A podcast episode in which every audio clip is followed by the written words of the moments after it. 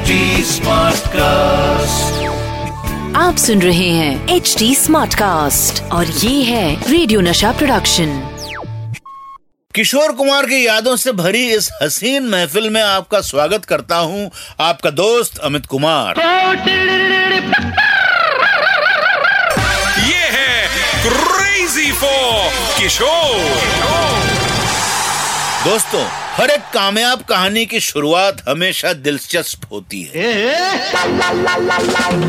किशोर कुमार की कामयाब दास्तान की शुरुआत सिर्फ़ उनसे नहीं बल्कि उनके बड़े भाई दादा मुनि यानी अशोक कुमार से हुई। दादा मुनि ही हमारे खानदान के वो पहले शख्स थे जिन्होंने ना सिर्फ़ फ़िल्म इंडस्ट्री में अपना नाम बनाया बल्कि बाबा को भी कदम कदम पर बड़ी हेल्प भी की।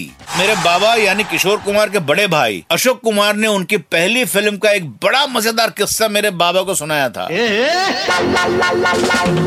अशोक कुमार को बॉम्बे टॉकीज के मालिक हिमांशु राय ने फ़िल्म जीवन नैया में हीरो का रोल ऑफ़र किया था सन 1934 में। फ़िल्म में हिमांशु राय की पत्नी देविका रानी हीरोइन थी। फ़िल्म के डायरेक्टर थे जर्मनी के फ्रांस ऑस्टन। दादा मोनी की नर्वसनेस को देखते हुए डायरेक्टर फ्रांस ऑस्टन उन्हें एक कोने में ले गए और बोले, अशोक, तुम्हें घबराने की ज़रूरत नहीं है। तुम्हारा पहला शॉट बहुत आसान है। तुम्हें खिड़की से कूद के आना है और देविका रानी को विलन से अलग करना है। बस ये छोटा सा शॉट है। अशोक कुमार बोले, समझ गया, सर। ऑस्टन साहब ने सारी तैयारियाँ की और फिर गिनती गिनना शुरू किया। One, two, three, dhadam! एकदम से ज़ोर की आवाज़ आई, सब लोगों की नज़र सेट पर गई। देखा तो वहाँ एक तरफ़ फ़िल्म के विलन गिर पड़े हैं, फ़िल्म की हीरोइन देविका रानी ज़मीन पर सर पकड़कर बैठी है और अशोक कुमार बीच में चारों खाने चित लेटे हुए हैं। पूरा क्रू भुचक्का रह गया। असल में अशोक कुमार जोश जोश में गिनती पूरी होने से पहले ही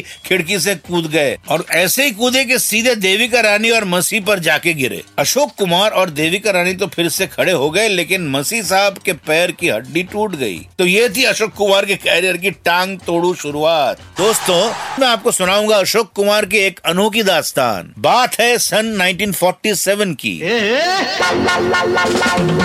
पाकिस्तानी लेखक सदत हसन मंटो उस दौरान बॉम्बे टॉकीज के साथ मिलकर एक फ़िल्म की कहानी पर काम कर रहे थे। मुंबई में उनके वैसे तो कई दोस्त थे, लेकिन अशोक कुमार उनके काफ़ी करीब थे। उसी दौरान एक वक्त ऐसा भी आया जब 1947 के विभाजन में पूरी मुंबई मजहबी आग की चपेट में आ गई थी। मंटो साहब को कहीं जाना था, लेकिन बाहर हंगामे की वजह से वो कहीं ना जा पा रहे थे। तभी अशोक कुमार ने उन्हें अपनी कार से ले जाने की पेशकश कर डाली। सड़कों पर दंगों को देखकर सदात हसन सहम गए। अशोक कुमार जी ने उनके डर को भाप लिया और उन्हें जल्दी पहुँचाने के लिए शॉर्टकट लेने का मन बना लिया। जैसे अशोक कुमार जी की गाड़ी एक गली में घुसी तो देखा कि सामने से भीड़ उनकी गाड़ी की तरफ़ दौड़ी चली आ रही थी। सदा हसन मंटो ने तो डर के मारे अपनी आँखें ही बंद कर दी। अशोक कुमार बिना डरे कार में बैठे रहे। तभी एक दंगाई भीड़ से निकलकर सामने आया और अशोक कुमार से कहने लगा, अशोक भाई, आप इधर से मत जाइए। आगे आपकी कार फंस जाएगी। आप आगे वाली गली से जाइए तो आप जल्दी निकल जाएँगे। अशोक कुमार ने वैसा ही किया और वो लोग वहाँ से सही सलामत निकल गए। मंटो साहब की सांस में सांस आई और अशोक कुमार हँसते हुए उनसे कहने लगे, मंटो साहब, हमारी फ़िल्म इंडस्ट्री में कलाकार हिंदू या मुसलमान नहीं होते। वो सिर्फ़ और सिर्फ़ कलाकारी होते हैं। दादा मुनि की ये बात सौ परसेंट सच है। भले ही किशोर कुमार या मोहम्मद रफी का रिलीजन अलग था, लेकिन जिस तरह की दोस्ती और अपनापन इन दोनों कलाकारों में था, वो यही साबित करता है कि कलाकारों का कोई रिलीजन नहीं होता। दोस्तों, जब अशोक कुमार यानी दादा मोनी को याद कर रहे हैं, एक किस्सा आपको सुनाता हूँ। बात उन दिनों की है जब बाबा फ़िल्म भाई भाई में काम कर रहे थे। इस फ़िल्म में अशोक कुमार यानी मेरे ताऊ जी, बाबा और Nirupa Roy lead roles play कर रहे थे और इस फ़िल्म को डायरेक्ट कर रहे थे एम वी रामन अब बाबा को फ़िल्म में एक्टिंग करने का बिल्कुल मन नहीं था। ऊपर से एम वी रामन साहब ने बाबा को पाँच हज़ार रूपए का पेमेंट नहीं किया था। यानी सिचुएशन डिमांड कर रही थी कि कुछ न कुछ हंगामा की। अब फ़िल्म में सीन ऐसा था जिसमें दादा मोनी और बाबा एक दूसरे को कन्फ्रंट करते हैं। इस सीन में बाबा बेमन से डायलॉग बोल रहे थे। डायरेक्टर साहब रिटेक लेके लेके परेशान हो गए थे।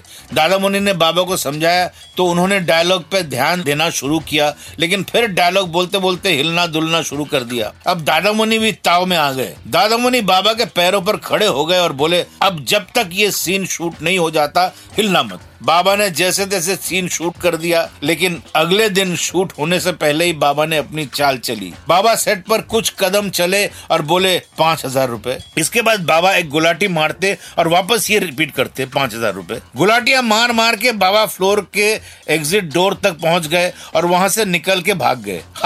सारा फ़िल्म क्रू और दादा मुनि हक्के बक्के रह गए कि अब करे तो क्या करे। By God I really wish I had witness this incident खैर अब मेरे जाने का टाइम हो गया है। लेता हूँ आप सभी से विदा। अगली बार मिलूँगा कुछ और बातों के साथ। Stay happy stay crazy my friend आप सुन रहे हैं एच डी स्मार्ट कास्ट और ये था रेडियो नशा प्रोडक्शन एच स्मार्ट कास्ट